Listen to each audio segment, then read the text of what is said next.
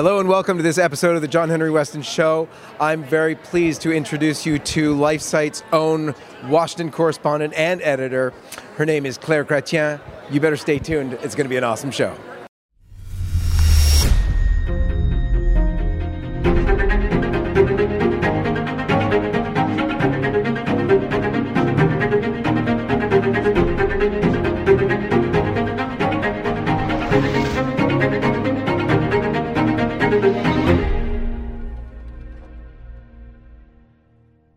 Right, let's begin as we always do at the sign of the cross. In the name of the Father, and the Son, and of the Holy Spirit. Amen. Claire, welcome to the John Henry Weston Show. Thanks, John Henry. God I'm excited I finally get to be on your show. It is, uh, it is a joy being with you in this great work of the Lord, LifeSite News. We've been at it for a long time now. We were just at a very historic event with the March for Life going on and happening here in Washington, D.C. You're a Washington correspondent. President Trump, for the very first time in history, any U.S. president arrives at the March for Life. Tell me, A, your reaction, but B, what you think this means for the United States for the upcoming election. well, first of all, John Henry, this wasn't just the first U.S. president coming to the March for Life. This was the first U.S. president ever coming to the March for Life and giving an incredible pro life speech. His speech was one of the best presidential speeches he's ever given. He hit every major point, and he really talked about um, the, about being pro-family. He mentioned the words pro-family. He praised mothers as heroes, and I think everyone who wasn't at the march but who was watching that from home probably had tears in their eyes seeing it. So it was extremely incredible that he came but it was what he said was just as significant if not more significant. And i think it was just a shot in the arm for all of us. We're winning finally. We have someone on our side someone who gets it um, and someone who's who can be our champion. It's just compared to the obama years i mean this is just a totally different world now. It's an amazing thing to see. He was also impressed, enlivened, encouraged with the pro life people there. That was so inspiring to have the president of the most powerful country in the world basically say, I'm looking up to you. Yeah, and to talk about, you know, he talked about pro life students being censored on campus. He talked about all the young people, and um, it was it, it was really touching. I actually was, I, I rewatched his speech again uh, later in the day, and I actually was close to tears at, at some parts of it, which sounds dramatic, but really it was. It was really. Uh, he. I think we're seeing that Trump is actually a, a pretty humble man, when deep in his heart, um, and uh, yeah, What a thing to tell your kids and your grandchildren about. Um, so, last night or the night before the uh, march, there's this humongous mass with all the bishops and cardinals. You work a lot in DC. Let me hear about your perspective on the bishops. I know uh, a lot of them are there. What do you make of what's going on in the United States today with the uh, bishops of the Catholic Church? Well, there are some really good trends and some really bad trends. Um, unfortunately, a lot of the bishops who have been appointed or elevated during the Francis pontificate are uh, they do not seem to be very faithful to the church. Um, I mean, as a young person, as a woman, I want my bishops to be Catholic. I want my bishops to act like bishops. I want my priests to act like priests. I want my cardinals to act like cardinals. And so, some when when people like um, Cardinal Tobin try to be hip and young and cool, it's really not not appealing to me. Um, and so, a lot of these uh, Pope Francis appointed bishops I've I found to be very disappointing.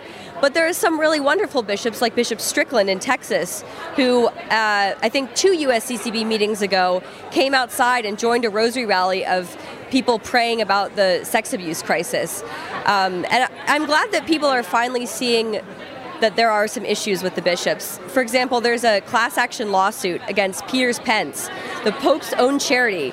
It's a class action lawsuit against the U.S. bishops for it's accusing them of swindling Catholics out of money that they thought they were giving to the poor, and really it was going to fund this uh, Elton John movie that was uh, rather graphic.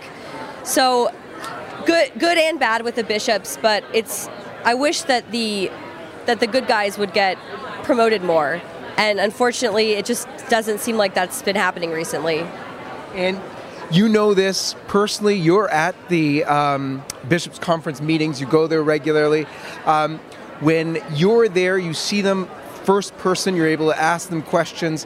How have the interactions been? I mean, this is an interesting thing always for you know those of us watching when you do this. When you approach bishops, what's their reaction to you? You're a young person. You're someone who they probably don't hear talking to them a lot. What's the power of young people talking to bishops as well? Well, sometimes bishops seem startled when they hear that I like the Latin Mass and that I work for LifeSite News and that, you know, I really want them to uphold orthodoxy. But it's really good for bishops to be exposed to young people like that because young people who are the heart of the church, the heart of the pro life movement, we want orthodoxy, we want truth, we want moral clarity uh, and charity together. And so I think it's good to encourage them in a sense, but also, you know, show them that your your your faithful want you to be more faithful and want you to be more orthodox. And um, and I, I, hope I can encourage some of them to do the Latin Mass. Just I try to mention it to bishops when I meet them. Yeah, it's an amazing thing. I mean, here you are, a young person and wanting the Latin Mass. Thing many people think, oh, it's so ancient and whatnot.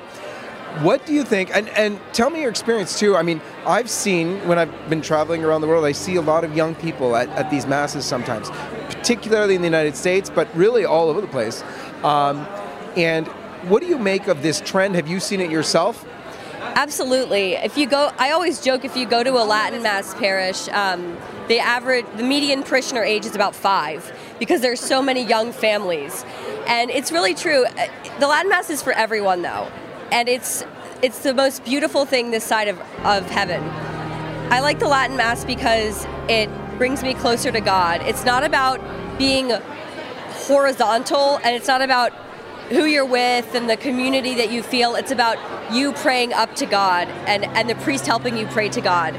So that's one of the most beautiful thing, things about the Latin Mass. You know, when the church tries to be cool and do these rock shows, the world is better at rock shows than the Catholic Church. The Catholic Church is better at truth, beauty, and goodness than the world. So we don't need to try to be like the world. We need to be distinct. If there's, if our priests aren't wearing collars and cassocks, then how do, how are people even going to know that they're priests? You know, someone, someone I, I met a few years ago was saying, if you were going to take a, a taxi, would you get in the yellow taxi that said taxi, or would you get in the scary white van that didn't have anything written on it? Similarly, it's when a priest dresses like a priest, you know this is a man of God. Um, and another thing I like about the Latin Mass is the really rich theology of it. Every single action that the priest does has a very deep, significant theological meaning. And you can read about that in your missal. As you're going along, you can follow the priest and read about his actions and, and what, you know, how they're taken from the Old Testament and the New Testament, what they represent. There's a lot of symbolism, and I really like that. A lot of the younger priests we see this trend with their interest in the Latin Mass is kind of a reawakening. And funny enough, right now in this time when it seems like at least from the official you know hierarchy of the church is this very negative attitude toward it yet among it's among the youngest of priests you see this coming back we're wearing cassocks and they're celebrating the latin mass sometimes secretly because they can't you know have to get away with it um, it is encouraging to see, but the deep, deep faith of these young men uh, is really encouraging. I was at, um, you know, many of these masses, I'm astounded. These guys are, you know, half my age, and they're coming out with such wisdom, such beauty. It's been absolutely incredible. Yeah, it really is, and I'm always touched by their the humility of these priests who offer the Latin Mass. They're, I've had just so many good experiences with them, and um, also the, the people at the Latin Mass too. It's it's really quite inspiring. So tell me, a lot of people say, "Oh, the Catholic Church is in like the worst shape it ever has been." There's an argument for that too, but you're a young Catholic. You, are recently married. You're a young, growing family in the midst of a world that is seemingly against the faith, but you don't look at all that depressed at all. Um, what keeps your hope up? What keeps your courage up?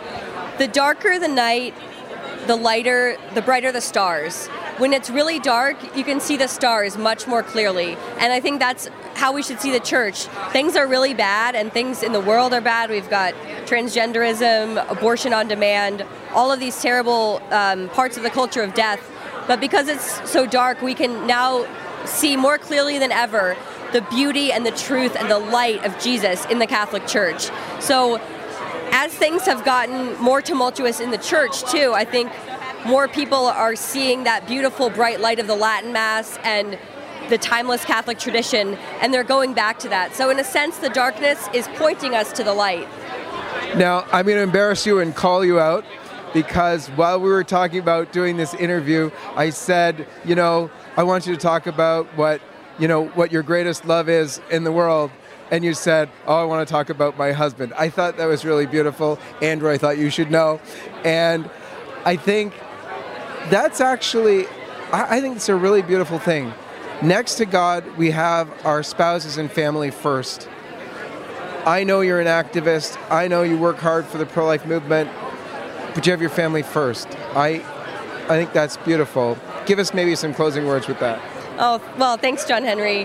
Um, yes, my husband is really awesome. And it's funny that you bring him up because actually, at this very conference, about, I don't know how many years ago, five or whatever, at this conference, before it became the National Pro Life Summit, it was the Students for Life of America conference, and that's where I met him. So, and now we both work in the pro life movement. So, this conference always has a very special place in my heart. Um, but yeah, you know, if you if you can't, you're if you have a good foundation of God and then family, everything can flow well from that. And I, I can't remember who said it, but if you want to change the world, go home and love your family.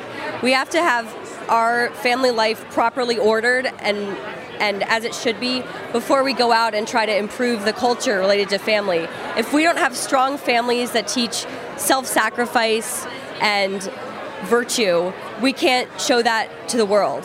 So the family is really where it starts and my husband is wonderful. I mean, he's he's truly the head of the household in the best possible sense of how you how you could see that. It's it's not uh, oppressive or sexist. It's actually wonderful because he's a leader and I trust him to lead. And anyone who knows me knows I'm I'm certainly not a oppressed person, uh, and my husband will tell you that too. So I really I like the I like what the church teaches about the family and the husband being the head of the household. You know, the man is the head and the woman is the heart. I also say yes, the man is the head, but I'm the one who can give you a migraine. So there's that. But yeah, I'm so grateful to be Catholic. I'm so grateful to be part of LifeSite News. And I'm so grateful to have such an awesome husband and such an awesome boss, John Henry. So thank you, Claire, for being on the John Henry Weston Show. God bless you. And God bless all of you. We'll see you next time.